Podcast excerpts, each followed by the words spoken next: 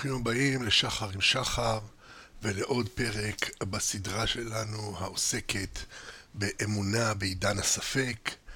אמ, והפעם, בפרק הנוכחי, אנחנו ממשיכים לדון בנקודות לחץ על המסורות. המסורות, רוב בני האדם על פני כדור הארץ חיים בתוך מסגרת של מסורת כזו או אחרת. רגע, מה אני אומר? רוב. כל בני האדם חיים במסגרת של מסורת זו או אחרת. בין אם זה מסורת אה, מדעית, מסורת מודרנית, שפשוט כל אחד נולד לתוך מה שנמסר לו מהוריו. אבל כשאני אומר פה מסורת, אני מתכוון יותר במובן המסורתי של מסורת, שזה הטרדיציה, כן, גם טרדיציה זה לשון טרנזישן, לשון טרנספר, uh, שהעברה מדור לדור. Uh, כן, המסורת, גם המילה קבלה זה אותו דבר. uh, לקבל מהדור הקודם, uh, הדור הקודם מוסר לנו, אנחנו מקבלים ממנו וכן הלאה. כל המונחים האלה באים לבטא בעצם את זה שאנחנו מקבלים משהו מבחוץ אה, שהוא לא נתון לשיקול דעתנו האינדיבידואלי, שאינו נתון להתנסות האמפירית שלנו, אלא אנחנו מקבלים את זה באופן אפריורי, באופן אה, אקסיומטי, ככזה ראה וקדש, אלו הם הכללים ביחס למציאות שאנחנו מקבלים מאחרים, שנמסרים לנו מאחרים. וזה בגדר מסורת. אני פה מתכוון בעיקר למסורות הקנוניות שאינן פתוחות אל המציאות האמפירית, לא למסורות מדעיות, לא על מה שנקרא the received view, כן? התפיסה המקובלת אה, במדע, שזה פשוט אה, התפיסה שרוב המדענים מחזיקים בה בכל עת, אך היא אה, פתוחה לשינוי מעצם השינוי הפרדיגמטי בתפיסה המדעית שעמדנו עליו לעיתים קרובות במהלך השיחות הללו, הפתיחות אל המציאות, הפתיחות אל ההפרחה של המציאות.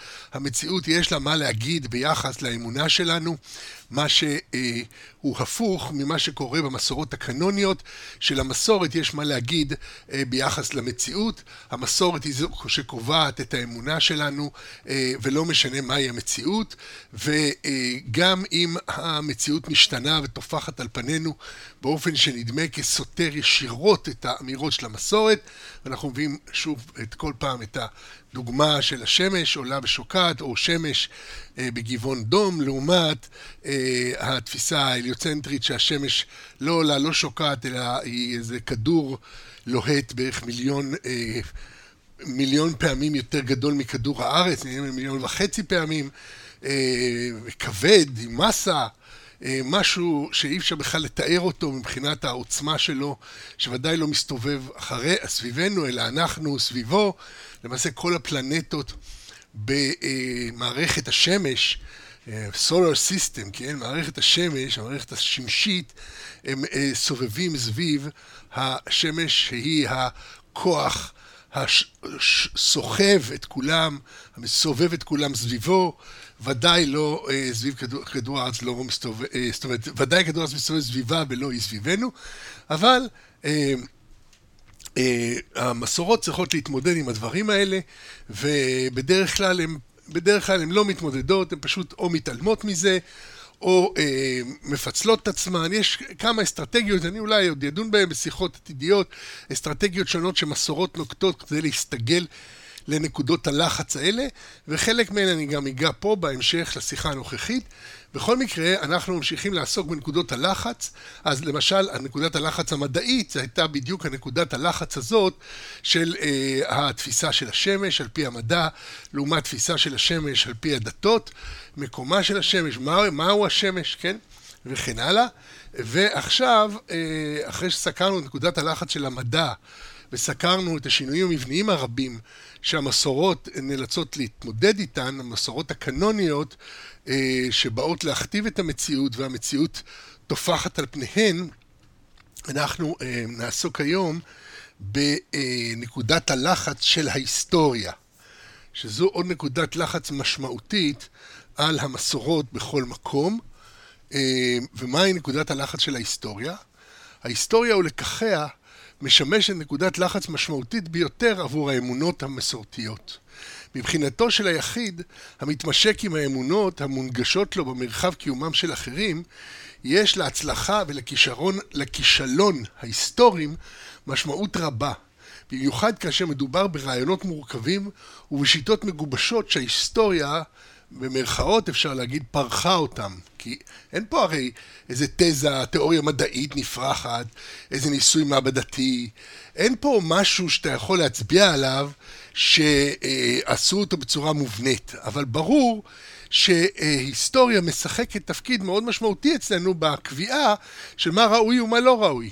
כי כשמתחילים לדבר קומוניזם, אז מה הפרחה, הסתירה הכי נפוצה לקומוניזם?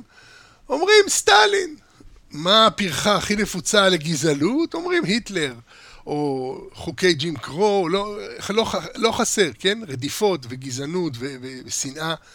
אז אנחנו אבל מביאים דוגמאות היסטוריות. כלומר, אנחנו יודעים שהשיטה הזאת, ניקח את הקומוניזם, היא כשלה כשהשתמשו בה ברוסיה במשך תקופה ארוכה, ורוסיה היא המופת לזה. כמובן שגם אה, היציאה מהקומוניזם נעשתה בצורה מזעזעת, הם יכלו להפוך את רוסיה למקום, למדינה הכי פורחת בתבל, אה, אבל במקום זה הם מכרו אותה לכמה אוליגרכים, אה, במקום לתת לעם חזרה, זאת אומרת לשמור על קצת קומוניזם במעבר לקפיטליזם ולאפשר לכל אחד לרכוש חלק מהמדינה לעשות את המעבר לכסף בצורה חכמה, כמו שלמשל עשו בסלובניה. שבסלובניה במקום לקחת הלוואות חיצוניות של הבנק העולמי, הם פשוט אה, לקחו והפריטו את כל הרכוש הפרטי שהיה כבר, שאנשים ישבו. אנשים פשוט יכלו לקנות את דירותיהם, הם קיבלו את דירותיהם בעצם כמין מענק כזה, וסלובניה היא מדינה פורחת מכל הגוש המזרחי. אה, יש שם אה, באמת תופעה אחרת לגמרי, כי הגישה הייתה אחרת, לא נתנו ליחידים להשתלט על כל המדינה, לא, לא נתנו לאוליגרכים בעצם לקנות את הכל בזול, אה, וטוב, לצערנו, טוב, זה אנחנו עוסקים בסדרה שעוסקת בכסף. אה, בכל מקרה, כשאומרים קומוניזם, אז אנחנו מיד מעלים את המופת ההיסטורי, את המיליוני מתים, את הזוועות נגד זכויות הפרט, את הדיכוי הסטליניסטי, את הרצחנות, את החשדנות וכן הלאה. אם כך, כשאומרים קומוניזם, אז אומרים, אה, הנה, תראה את המופת של רוסיה. פורחים מההיסטוריה את הנרטיב הפילוסופי, את האמונה שהקומוניזם מכונן. מעבר לכך שהדתות הגדולות רואות בהצלחתן ההיסטורית עדות לאמיתותן, נבדקת המסורת בסופו של דבר בכור ההיתוך של תודעת היחיד. והידע ההיסטורי שמציע עידן הספק מערער באופן חריף כמה וכמה דוגמות שהיה להם מעמד נכבד מאוד בקרב האנושות. הלקחים ההיסטוריים הכואבים מאוד שנלמדו בפוגרומים, מלחמות והשמדות, בגולגים, תאי גזים והתפוצצויות אטומיות, הפכו למנוע רב עוצמה המערער אצל כל יחיד הבא עמם במגע את החיבור אל המסורות ההיסטוריות העתיקות והמקודשות. דוגמות שזכו לאימוץ נרחב מאוד, כמו הקומוניזם, כפי שאמרנו, או תורות גזע, הופרכו בדומה מאוד לאמונת המכשפות. לא משום שמישהו הראה שהן שטויות, אה, שהן שגויות, מעשה שאינו אפשרי משום שמדובר בדוגמות סגורות, שאינן פתוחות להפרחה, אלא משום שההיסטוריה הוכיחה את כזבן. לא משום שמישהו הראה שהן שגויות, מעשה שאינו אפשרי, משום שמדובר בדוגמות סגורות שאינן פתוחות להפרחה, אלא משום שההיסטוריה הוכיחה את כזבן. הלקחים ההיסטוריים הגדולים הובילו לא רק לערעור האמונה, אלא גם לעליית תרבות החשד המלווה את עידן הספק קצל. אמנם אותה רוח שהביאה על ניתוץ המיתוסים ביסוד מכונות התרבות העכשווית, היא גם זו המביאה באופן בלתי נמנע לאובדן משמעות, מעצם היותה בלתי מוכנה להתפשר על משמעות חלקית. והיותה מפוקחת, לנוכח הניסיון ההיסטורי, מכדי להאמין שמוסדות אנושיים כלשהם יכולים להעניק ולייצג משמעות שלמה כלשהי. אותה תביעה פנימית אל המוחלט, אל המושלם, היא זו המקעקעת את מערכות הסמכות ואת המשמעות שהן מעניקות כאחד, וחותרת באופן בלתי נמנע תחת כל מערכת מסורתית. בעצם זה שהמערכות המסורתיות הן מערכות, אה, מערכות דוגמטיות, אפריוריות, שקובעות את, זה, את הדברים כדוגמה, אז גם התביעה של הפוסט-מודרנה היא, יש בה איזה משהו דוגמטי. שאומר, זה הכל או לא כלום, אתם אמרתם שתביאו את הגאולה והנה מה הבאתם, חורבן, אז תלכו אתם עם כל סיפורי הגאולה שלכם. אין פה צדדים של אפור, אין פה, כמו שאנחנו רואים בתפיסה המדעית שהיא התפתחותית, שהיא אבולוציונית, שאתה אומר, אוקיי, התיאוריה הזאת לא בדיוק כיסתה את כל המציאות, אז בואו נעשה תיאוריה חדשה, נשמור מהתיאוריה הקודמת צדדים מסוימים מתמטיים, חלק מהדברים אנחנו משמרים, חלק, עכשיו אנחנו לנו נוסחה חדשה שמכילה בתוכה את הישנה, יש כל הזמן התפתחות אחד על גבי השני, אה, לא זורקים, לא משליכים את כל ה... את, את התינוק עם האמבטיה, כמו שאומרים.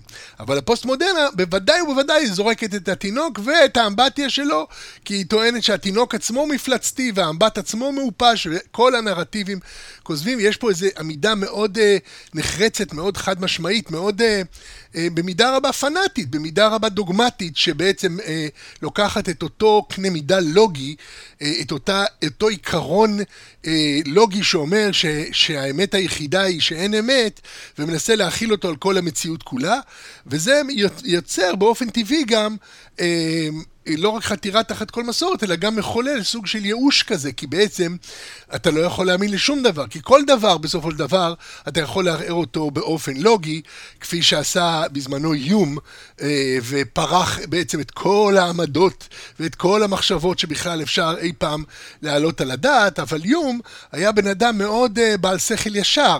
הוא אמר שזה שמור לחדר הפילוסופים.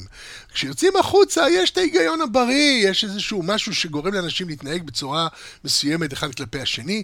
ברור שהפוסט-מודרנה היא לא מתארת את המציאות האמיתית, ברור שבמציאות האמיתית אנשים מאמינים, אנשים נמצאים בדוגמות, כפי שסקרנו פה בהרחבה במהלך השיחות האלה.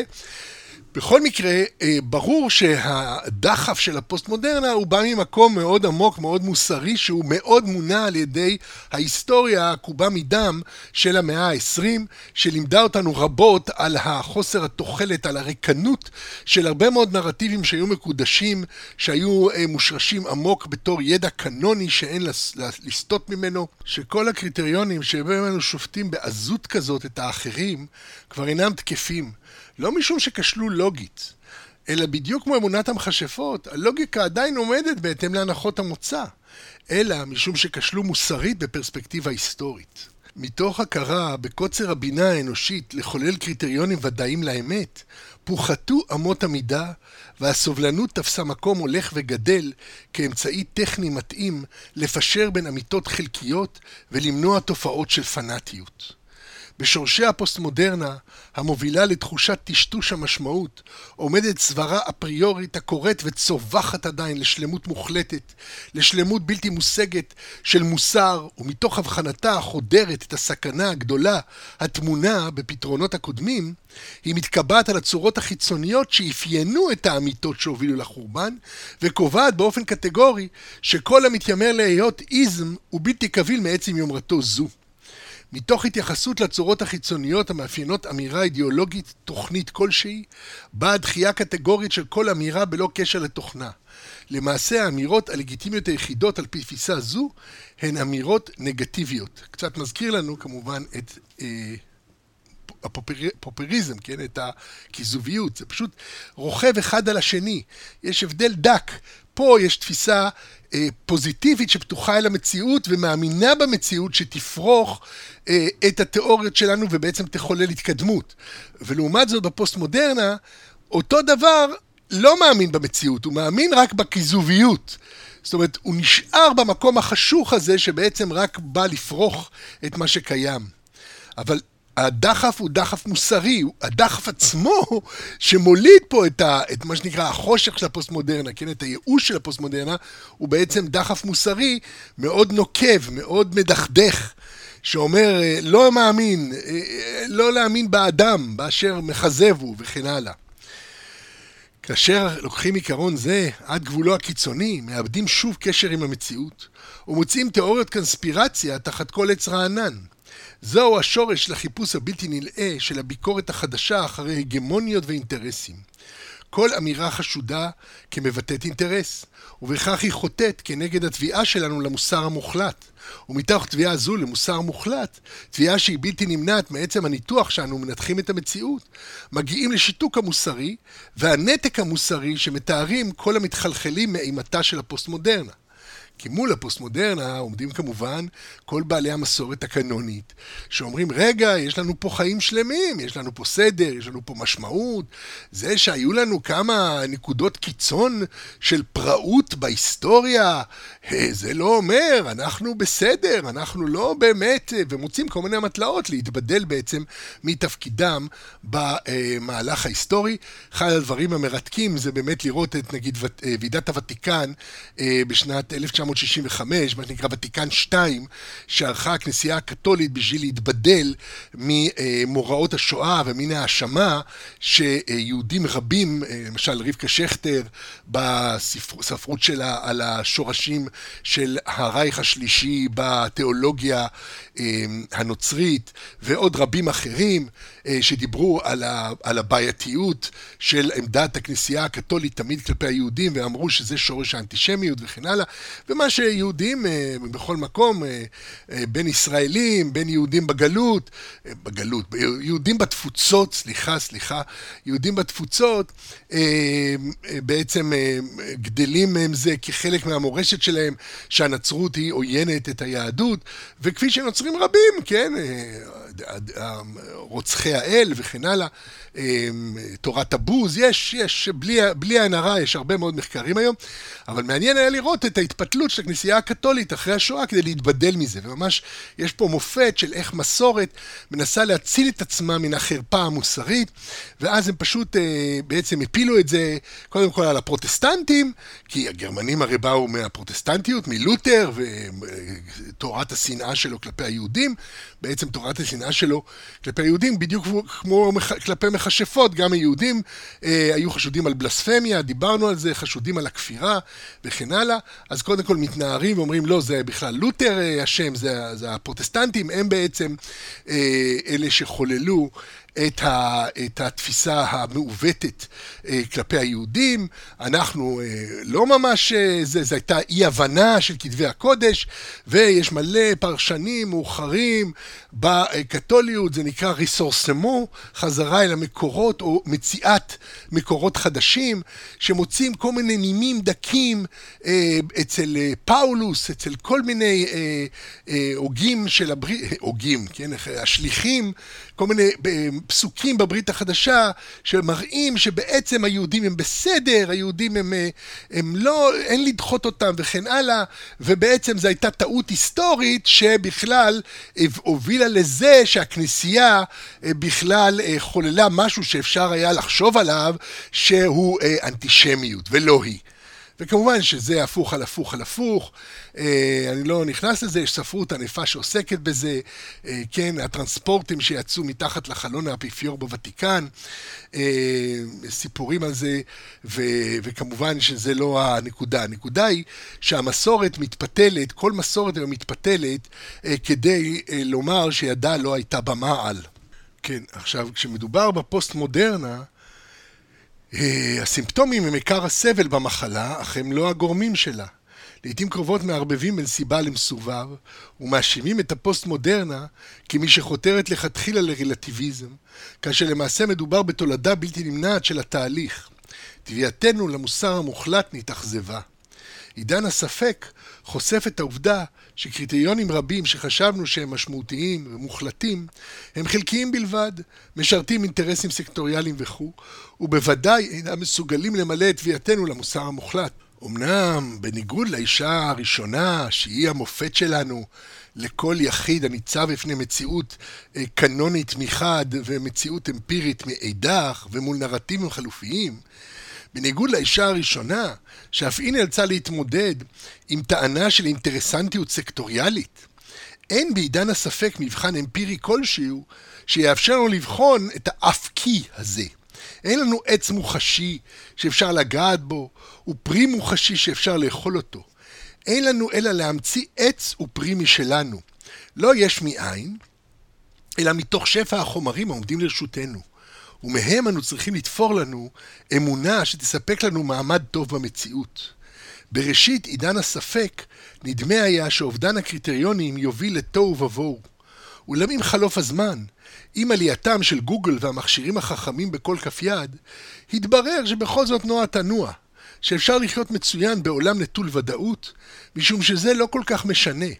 אי הוודאות מובנית, והפתרון לה אינו ודאות מקפת כל, ודאות מקפת כל שהפוסט מודרנה יוצאת נגדה בכל כלי מלחמתה, אלא ודאות אישית. כלומר, הידיעה היכן האדם נמצא בעולמו הוא. לכן, אותה תביעה למוחלטות פוסט-מודרנית חד-משמעית, שעומדת על הפרדוקסליות של הרלטיביזם, כשהוא נלקח אל הקוטב הלוגי שלו, נותרת נחלתם של פקולטות מסוימות של תיאוריה וביקורת הנושאות אותה על נס, וגם של הדתיים, המצביעים על בדיוק אותה עמדה כסכנה הגדולה המאיימת על מי שיסטה מהדוגמה שהתקדשה במסורת אבות.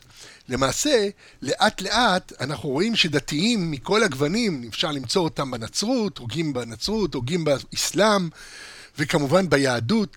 אני כתבתי ספר שלם על האסכולה הזאת בספר אה, אה, תורת הבחורילות.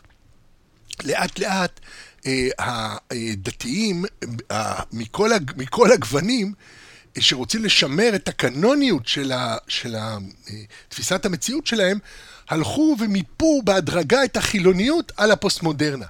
מבחינתם, כל מי שאינו דתי הוא אוטומטית נופל לתוך הפוסט-מודרנה. הפוסט-מודרנה היא האידיאולוגיה החובקת קול של החול מבחינת אה, הדתיים, ו, וכמובן שהפוסט-מודרנה על כל כשליה הלוגיים, על עצם הסתירה הפרדוקסלית בעיקרון המכונן אותה, כי הפוסט-מודרנה אומרת, האמת היחידה היא שאין אמת, שזה כמובן אמירת אמת, זה פרדוקסלי, זה סותר את עצמו, זה, ויש לזה המון השלכות. בקיצור, אין לה רגל לעמוד עליה, לפוסט-מודרנה, כי בסוף היא באה הרי מתחושת בטן מוסרית. מה שגדי טאו בספר הזה אה, שלו, אה, אה, מרד השפוף, הוא גם, בסוף הוא, בסוף אומר, כן, זה תחושת בטן ליברלית. הפוסט-מודרנה בסוף באה מתחושת בטן ליברלית. אתה לא, אין בסיס הגיוני גם לחשד, אבל יש לנו הרגשה שיש פה משהו אה, לא ראוי בדיכוי בני אדם, אה, יש משהו לא ראוי ב, ב, ב, בהתנהגות אכזרית. פוליטיקה של רחמים, שהיא מעבר להיגיון, מעבר לצדק, וכמובן שקל מאוד לפרוח את הפוסט-מודרנה ולהצביע על הסתירות שלה, וכך אכן עושים. זה בעצם, עוד פעם, אה, כן, איך אומרים, אה, אה, מוצאים איזה איש קש, ואחר כך קל מאוד לפרוח אותו, זה אחד מהשיטות הקלאסיות בוויכוח, אה, ב- ב- ב- לעמוד מול יריב, וכמובן שבעולם הדתי זה מצוין, כי באמת אפשר להראות דברים ממש מצחיקים, ממש פרדוקסליים, ובעצם להגיד למאמינים, אל תלכו בדרך הזאת, זו אמונה שאינה ראויה לכם, אה, ומייצגים בעצם את הכל, את הכל החול, ממפים את פוסט מודרנה כבעצם אה, קולו, שופרו של החול. וכמובן שיש בו איזה צד שהדברים נכונים, כי הפוסט-מודרנה היא בעצם הצל שמלווה את, עידן, את הצד החיובי של עידן הספק. כי עידן הספק הוא לא שלילי, הוא להפך, הוא פתוח אל ההפרחה. הוא מקום של ענווה, הוא מקום של אני יודע דברים לגבי המציאות ואני חי על פי האמונה שלי, אבל אני פתוח לזה שאולי האמונה שלי תשתנה כשאני אבין עוד דברים, כשעומק התודעה שלי ישתנה. וכמובן שעמידה כזאת היא אנסתמה, היא דבר לצנינים בעיני כל דת, כי הדת חייבת לשמר את הדוגמה שלה, חייבת לשמר את האמת שלה ולמצוא קריטריון ברור לאמת שלה, והקריטריון הברור לאמת של כל דת זה להקשיב לכל חכמים ולכבד את מסורת האבות. אמנם למרות הדמות השדית שמציירים הדתיים על הקיר בדמותה של הפוסט-מודרנה ככביכול שופרה של החילוניות, מסתבר שבפועל אנשים חיים לא רע עם אי ודאות, משום שרוב חייהם מתנהלים בוודאות לא רעה כלל, והם בדרך כלל אינם עסוקים בקושיות מטאפיזיות המבקשות ליקוב את ההר. קשה להבטיח שלמות ללא קריטריונים לשלמות, ואנשים שואפים לשלמות בתחומים רבים של חייהם, גם כשזו אינה ממלאה את התביעה המוסרית הטוטאלית, שהרי החיים ממשיכים לזרום הלאה במלוא עוזם, גם כאשר התודעה מלאה בפקפוקים. הרבה דיו כבר נשפך על הייאוש המתלווה לפוסט-מודרנה. אך ייאוש זה מהותי לפוסט-מודרנה מעצם תפקודה כמצפונה של אנושיות בלתי מושלמת, שמקורה בלחץ שלוחץ את ההיסטוריה על האמונה. בשם האמת נעשו הזוועות היותר איומות. ועתה, בהיותנו אנושיים וחלקיים, עלינו להתייאש מהיומרה לאמת, ולעסוק רק במה שימנע מאיתנו להרוג זה את זה. אמנם, לנוכח תביעה זו לרחמים במקום צדק ולשלום במקום אמת, כל מי שמחפש קרקע מוצקה להעמיד עליה את ודאויותיו הסובייקטיביות, מבקר בחריפות את הפוסט-מודרנה. כך למשל בספרו המרד השפוף כותב טאו בחריפות על הפוסט-מודרנה שבמקום תביעה לתיקון עוולות בשמן של זכויות שוות היא מציעה לנו תביעה לזכויות יתר על סמך מסכנות. במקום לשפוט אדם על פי כישוריו או הישגיו היא מציעה לנו לשפוט אותו על פי צלקותיו או צלקותיהם של בני קבוצתו. היא מציעה לנו לשפוט אדם לא לפי מה שהוא עושה הוא אלא לפי מה שעשו לו אחרים. היא מחליפה אתיקה של אחריות באתיקה של רחמים זה מתוך uh, טאו ב-1997, המרד השפוף על תרבות צעירה בישראל, בעמוד 287. היטלר לא היה פוסט-מודרניסט, אף לא העם הגרמני שהלך אחריו, אף לא כל חובבי משטרו בעולם כולו. הם האמינו כולם שהוא עושה שירות חשוב לאנושות, בבערו את הנגע היהודי מן העולם. היטלר בא בשם אמת של קדמה, הבאה לבאר את הנחשלות מהעולם, את הבצע, את הנוודות, את היהדות. הוא בהחלט דיבר בשם אתיקה של אחריות, במאמציו להציל את האנושות מהעם היהודי. אך כאשר אתה מתייצב מול כל הטיעונים המחוכמים שלו, שהובילו בהיגיון חסר פשרות אל אושוויץ, אתה מבין כמה היית שמח, לו אכן היו הנאצים מחליפים אתיקה של אחריות באתיקה של רחמים. די, תרחם וזהו. קודם כל תרחם, ואחר כך תגיד לי מה האמת שלך. אשמח להקשיב לה כשאני אוהב ואהוב ומוערך כאדם, באשר אני אדם, לפני הכל, אחרי הכל. אלא שגם טאוב לחוד, כמו אינטלקטואלים רבים, בפרדוקס היסודי של חיינו בעידן הספק. הלחץ ההיסטורי על האמונה, המחולל את עצם אי יכולתנו להגיד היגד מוסרי חיובי כלשהו, עקב אכזבות העבר, המשולב בו זמנית עם תביעה מוסרית חריפה ובלתי ממומשת, הדוחפת אותנו לבקר ולהרוס, לחטט ולהשמיד את כל מכוניה הצבועים של התרבות העכשווית. נחתם עוון שופכי הדמים, כתב הראייה קוק. מלכי אדמה, הזדים וכל מרגיזי ארץ. לא יכופר לארץ לדם אשר שופך בה כי אם בדם שופכו, והכפרה מוכרחה לבוא. ביטול כללי לכל מכונות התרבות שלה עכשיו, עם כל שקרן ותרמיתם, עם כל זוהמתן הרעה וההרסן הצפעוני. כל התרבות המתעללת בצלצלי שקרים, מוכרחת להיכחד מן העולם. היש פוסט-מודרניסט נחרץ מן הראי״ה קוק? כן? וזה בעצם אחד הקטעים האהובים אה, בחסידים היום, כן? מה שאני קורא אה, אנשי הקו, אה, זה אחד הקטעים החביבים עליהם כדי להראות את שקריה של תרבות המערב, את החורבן שהיא מחוללת וכו'. כמובן לא קרה כלום מאז מלחמת העולם השנייה, כמובן עידן הספק לא פרח, אה, לא כל הדברים שעמדנו עליהם, השינויים המבניים המופתיים והמופלאים שצמחו אחרי מלחמת העולם השנייה לא היו. אה, התודעה מתמקדת רק בצד האפל, כי יש לנו מזור ותרופה לעולם רק אם העולם חולה. אם העולם כבר לא חולה, אז מה היה לנו עם המזור והתרופה שלנו? אה, למה אנחנו צריכים, מי צריך את האמת ה... אה, אה, האמת הנצחית שלנו, אם הוא יכול לחיות בעולם חלקי לא רע ולחיות טוב למרות המאורעות הנוראיות של החורבן המוסרי שהאנושות חוזרת ומוכיחה בכל פעם שניתנת הזדמנות לקבוצה כלשהי לצבור כוח ולשלוט אה, בחיי קבוצה אחרת וכמובן שזה המהות של האנושות, הרי אה, קודם כל האזרחים עצמם נתונים לרדיפות של השלטון, לפיקוח של השלטון ורק אחר כך עוד אה, אנשים מבחוץ וכל הפרדיגמה הזאת שבעצם אנחנו והם, אני ואויב, העצמיות של אה, קבוצה אחת מול הזרות של קבוצות אחרות, כל זה רק מלווה את הרבדים היותר פנימיים של כל חברה שהיא מפקחת על אה, חלקים אה, שלה עצמה. אה, רק ה, בעצם המדינה שלך יכולה לכלוא אותך אם עברת על החוקים שלה. יש פה הרבה ממדים של היחיד מול הכלל, אה, שאני לא אכנס להם, אה, לתוכם כרגע. מה שחשוב זה ש... בהיעדר מוחלטויות כלשהן, כולם כביכול תקועים לנצח במצב זה של אי אפשרות לומר היגד חיובי, לבנות מוסר פוזיטיבי שיביא גם לפעילות של תיקון מוסרי ולא רק לביקורת חסרת תכלית. אלא שלמען האמת, כשמסתכלים על המציאות, רואים שלא באמת תקועים. כי עידן הספק נע קדימה, ההשכלה עולה, העדינות מתפשטת, הבריאות מחלחלת, הכישרונות האנושיים יוצאים מחרצובותיהם, למרות השדים הנוראים שמציירים גם הפוסט-מודרניסטים וגם בני בריתם מהצד השני, הדתיים, ביחס לזוועות של האדם וכיצד הוא מתנהל, אלה באופן עקרוני ואלה משום שהוא לא דתי, כל אחד עם הצד שלו, עם האידיאולוגיה שלו, עם הקרדום הזה. אה, אנשים חיים את חייהם וזה בסדר, אפשר לחיות חיים חילוניים בלי להיות פוסט-מודרניסט, אפשר לחיות חיים חילוניים גם בלי להיות, אה, ב- לחיות בהפקרות.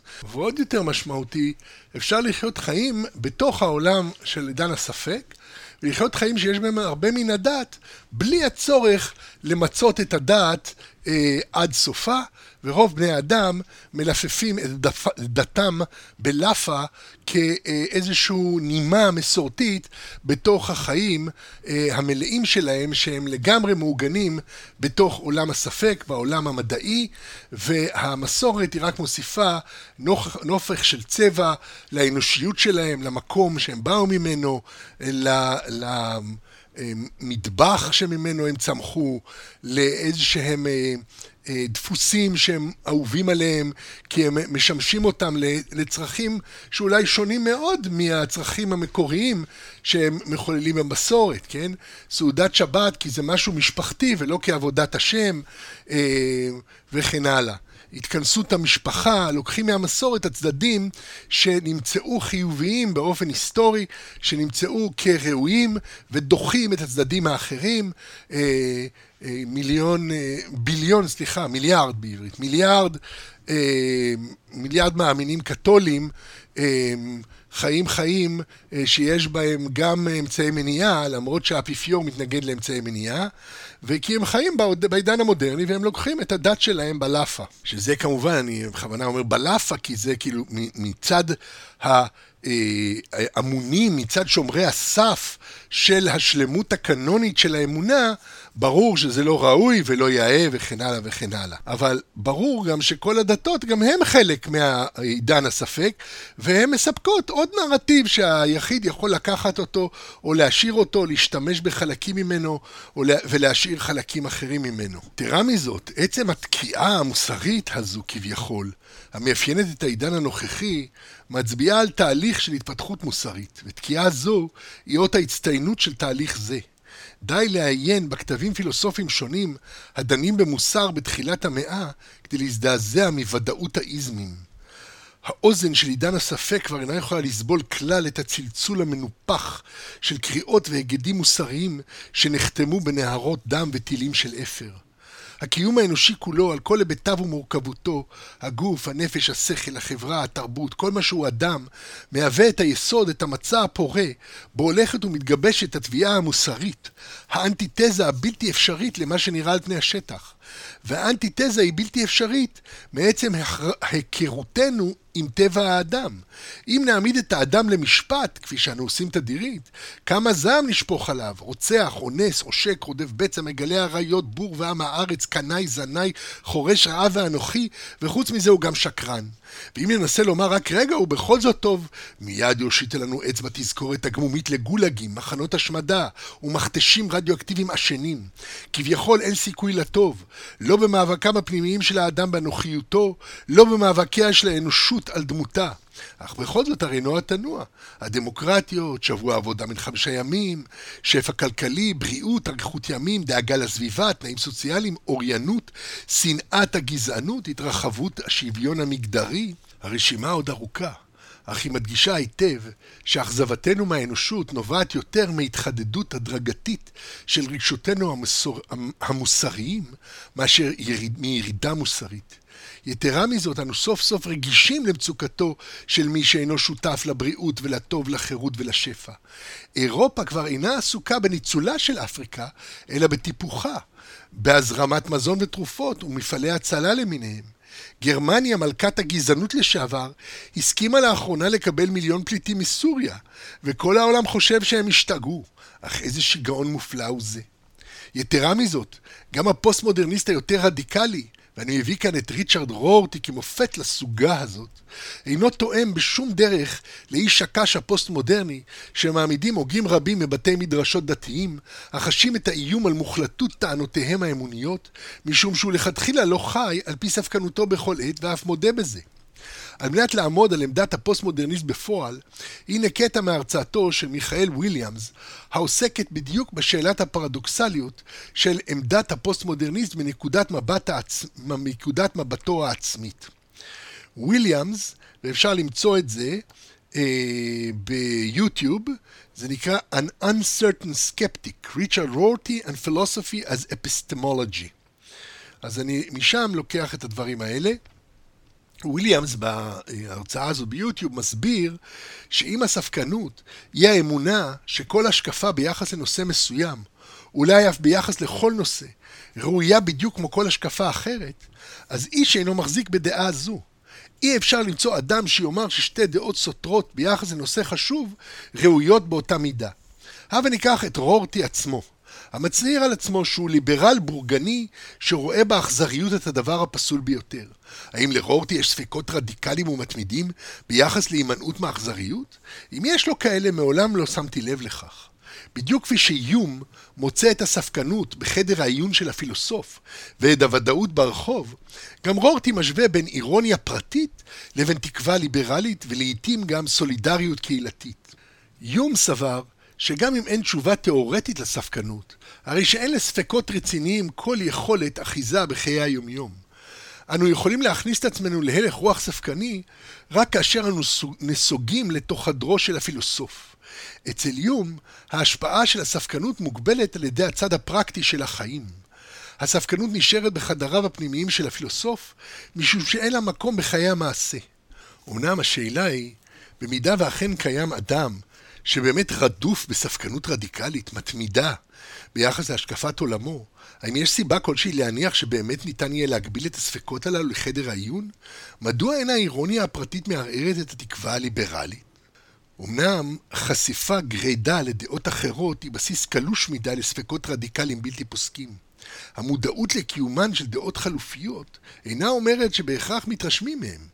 יש לזכור את מה שרורטי עצמו אומר ביחס לרלטיביזם, שאין אדם שסבור שכל דעה על נושא חשוב כלשהו מושכת באותה מידה. אני מפקפק אם אפילו בחדר הפילוסופים, זה אומר וויליאמס, אני מפקפק אם אפילו בחדר הפילוסופים רורטי אי פעם חש משיכה מיוחדת להשקפת העולם הפוליטית של בוא נאמר ג'וזף דה מייסטרי, שאצלו הבסיס לכל חברה הם הכהן והתליין. נראה שהוא מעדיף את השקפתו של ג'ון סטיוארט מיל, ששאף לחברה המעודדת אקספרימנטים של אורחות חיים על פני אינדוקטרינציה והוצאה להורג. ואין ספק שדמייסטרה ומיל אינם תמימי דעים. למעשה, לו הייתה האירוניה התלויה בזמינותן של השקפות עולם חלופיות מרשימות במידה שווה, ובמיוחד השקפות עולם רדיקליות חלופיות שניתן להעמידן מול השקפות מועדפות, נראה שהספקות של בעל האירוניה יהיו זהר פה זהר שם ולא מתמידות. ומאחר ויש רק סבירות נמוכה ביותר לקיומן של השקפות עולם חלופיות מרשימות באותה מידה, הרי שהספקות לא רק יהיו מועטים, אלא בדרך כלל אף לא יהיו רדיקליים. תהום פעורה, אם כן, בין ההיגיון הנוקב את ההר לבין החיים עצמם. די להתבונן בפרדוקס המפורסם של אכילס והצו, כדי לעמוד על הפער הנצחי בין הספקנות הבלתי נמנעת שמוליד ההיגיון כאשר מתעקשים על האמת המוחלטת, לבין החיים המסתפקים בקירוב של האמת. בפרדוקס זה של זנון, אכילס, שריצתו מהירה פי עשר מדשדושו של הצו, מעניק לצו יתרון של 100 מטר בתחילת המרוץ.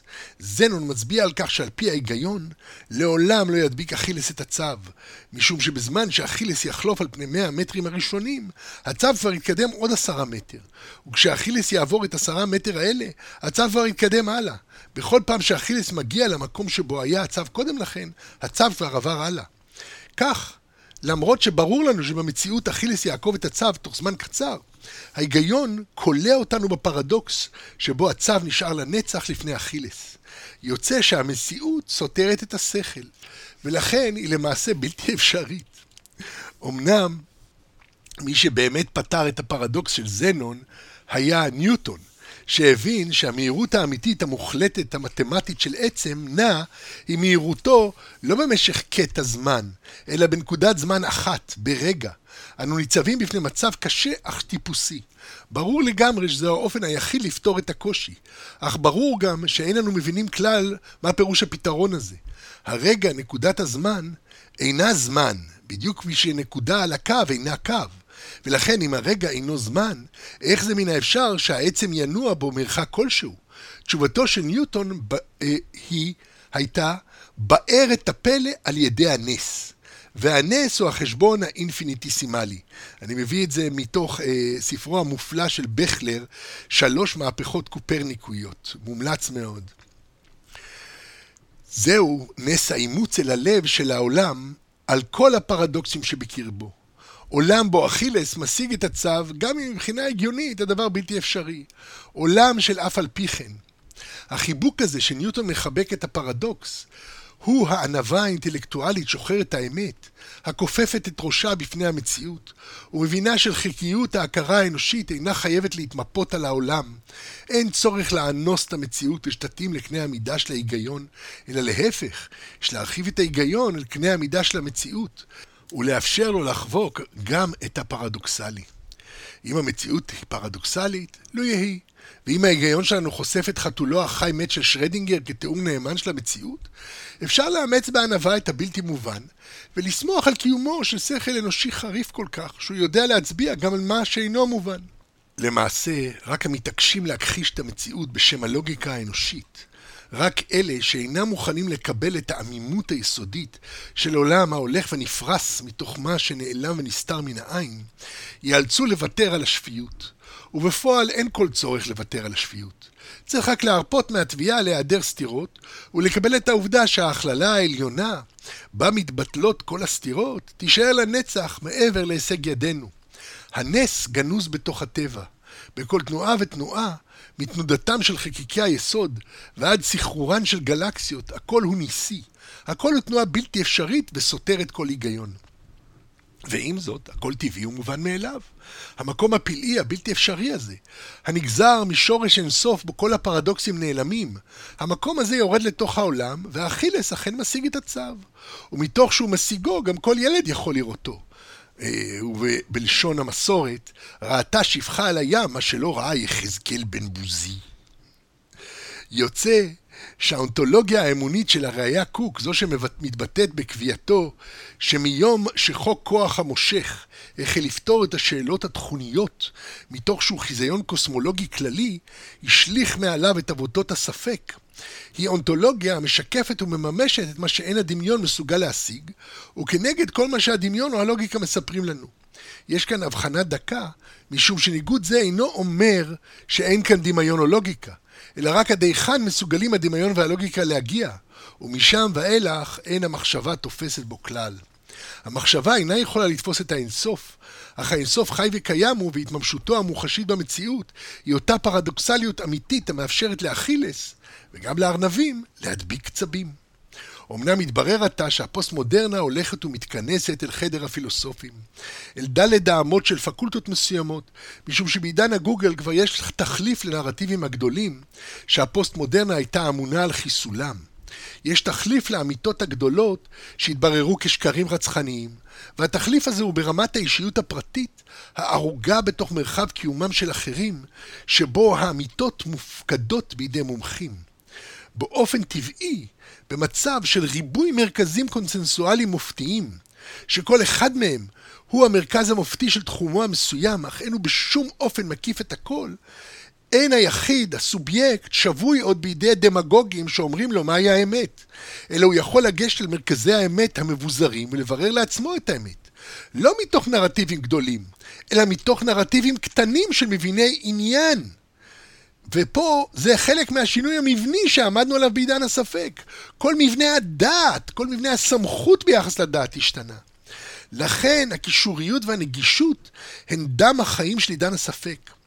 אין אובדן אמונה, אלא העתקת מרכז האמונה, ממרכז אחד אל ריבוי של מרכזים, כשהיחיד מפתח פרקטיקות של חיבור ונגישות אל המרכזים. אחרי שאיתם עידן היריקה הגדולה על הנרטיבים הגדולים, בא עידן העתקת המרכז אל תודעותיו של הסובייקט. אך זהו סובייקט אחר מהסובייקט שהיה בעבר, נתון להשפעתם של הנרטיבים הגדולים. משום שבמקום השתלבות בנרטיב כזה או אחר, הסובייקט של עידן הספק הוא-הוא המרכז, והוא זה שמשלב את הנרטיב בתוך חייו. זהו יחיד בעל זהות שונה לחלוטין מהזהויות שאפיינו את האדם במהלך ההיסטוריה. זוהי זהות בה ניגש היחיד אל המרכזים המופתיים, הוא בוחר לו מהם, בוחר לו את אורח חייו, למה להשתעבד, את מה להעריך, מה יהיה מרכז החיים. אמינותם של המרכזים המופתיים, המונגשים ליחיד, מבוססת על הקונצנזוס בלבד. היחיד אינו יכול לאמוד את תוכנם, משום שאין הוא מתמחה בהם. כמי שמסתובב בסופרמרקט גדול עם עגלת קניות, ומכניס לתוכה מוצרים סגורים באריזות ססגוניות, מוצרים שלא היה לו כל חלק בהכנתם, ושתכולתם היא חתול בשק, כך מפנים היחיד לקרבו חלקים מתוך מרחב קיומם של אחרים. הסובייקט פשוט סומך על הקונסנזוס, על ניסיון העבר, על הרגולציה ועוד, שזהו מוצר ראוי לצריכה. מעצם עלייתן המבנית של מרכזי התמחות, היוצרים צמתים של ידע ושל אמת בתוך מרחב קיומם של אחרים, מעצם התרחבות הידע, איבד הסובייקט את יכולתו לדעת בעצמו, והוא נשען בכל תחום על בחירות שעיקרן אימוץ החלטות מבוססות קונצנזוס, כולל בתחום הדת. שם עולה הביקוש לטקסיות נאה, להתפעלות של הנה מה נהדר היה מראה כהן גדול בצאתו מהקודש. הסובייקט אינו מעמיק בתיאולוגיה יותר מכפי שהיה מתעמק בנורולוגיה לפני שילך לרופא, או בפיננסים לפני שייכנס לבנק. ההנגשה והישענות על מרחב קיומם של אחרים, שמייצר את הדברים ברמה הגבוהה ביותר, מחליפות את הצורך בבירור אישי, אך הנרטיב המתקבל מכל מרכז מופתי איננו נרטיב גדול, אלא דווקא קטן, ספציפי ומבורר, הנושא את חותם האמת של המומחיות. כך, למרות מותם של הנרטיבים הגדולים, ומותה של האמת כביכול, מתברר שהאמת עדיין חיה וקיימת. מתוך כך, מכונן עידן הספק עולם רב-רבדי חדש, שיוצר מבנה סבירות המאפשר החזקה ברעיונות שבעבר היו גורמים לו התקפים חמורים של דיסוננס קוגניטיבי. היום אפשר להאמין בעת ובעונה אחת בהסברים על-טבעיים ומכניסטיים כאחד, משום שהיחיד כבר אינו צריך לסכום את הדברים הללו בקרבו לכדי איזה מוניזם חד-ערכי, אלא רק לגשת אליהם במקומם במרכזי ההתמחות הנתונים במרחב קיומם של אחרים. בגוגל ספירה בטלה המנטליות של הכל או לא כלום. תוכל לאכול כמה עוגות שתרצה וגם לשמור עליהן בעת ובעונה אחת. מהרגע שהעולם הפך לרב מרכזי, רב התמחותי ומונגש, אין עוד צורך בדיכוטומיות קורעות לב. אפשר לגשת לאשכולות התמחות שהיו קוראים אותנו לגזרים אם היינו צריכים לבחור ביניהם ולהכריע או-או. אפשר ללפת את דרווין והבריאתנות באותה פת, להניח למומחים להתווכח ביניהם, בעוד שהיחיד המגגל יכול ליהנות ממדע וממיתוס בעת ובעונה אחת, ואינו מתבקש עוד לאחות ביניהם, משום שהוא משוקע בעולם של בחירות, המקבל את הסתירות ואת אי האפשרות לישבן כהנתון היסוד שלו, ולא כמשהו בר פטירה.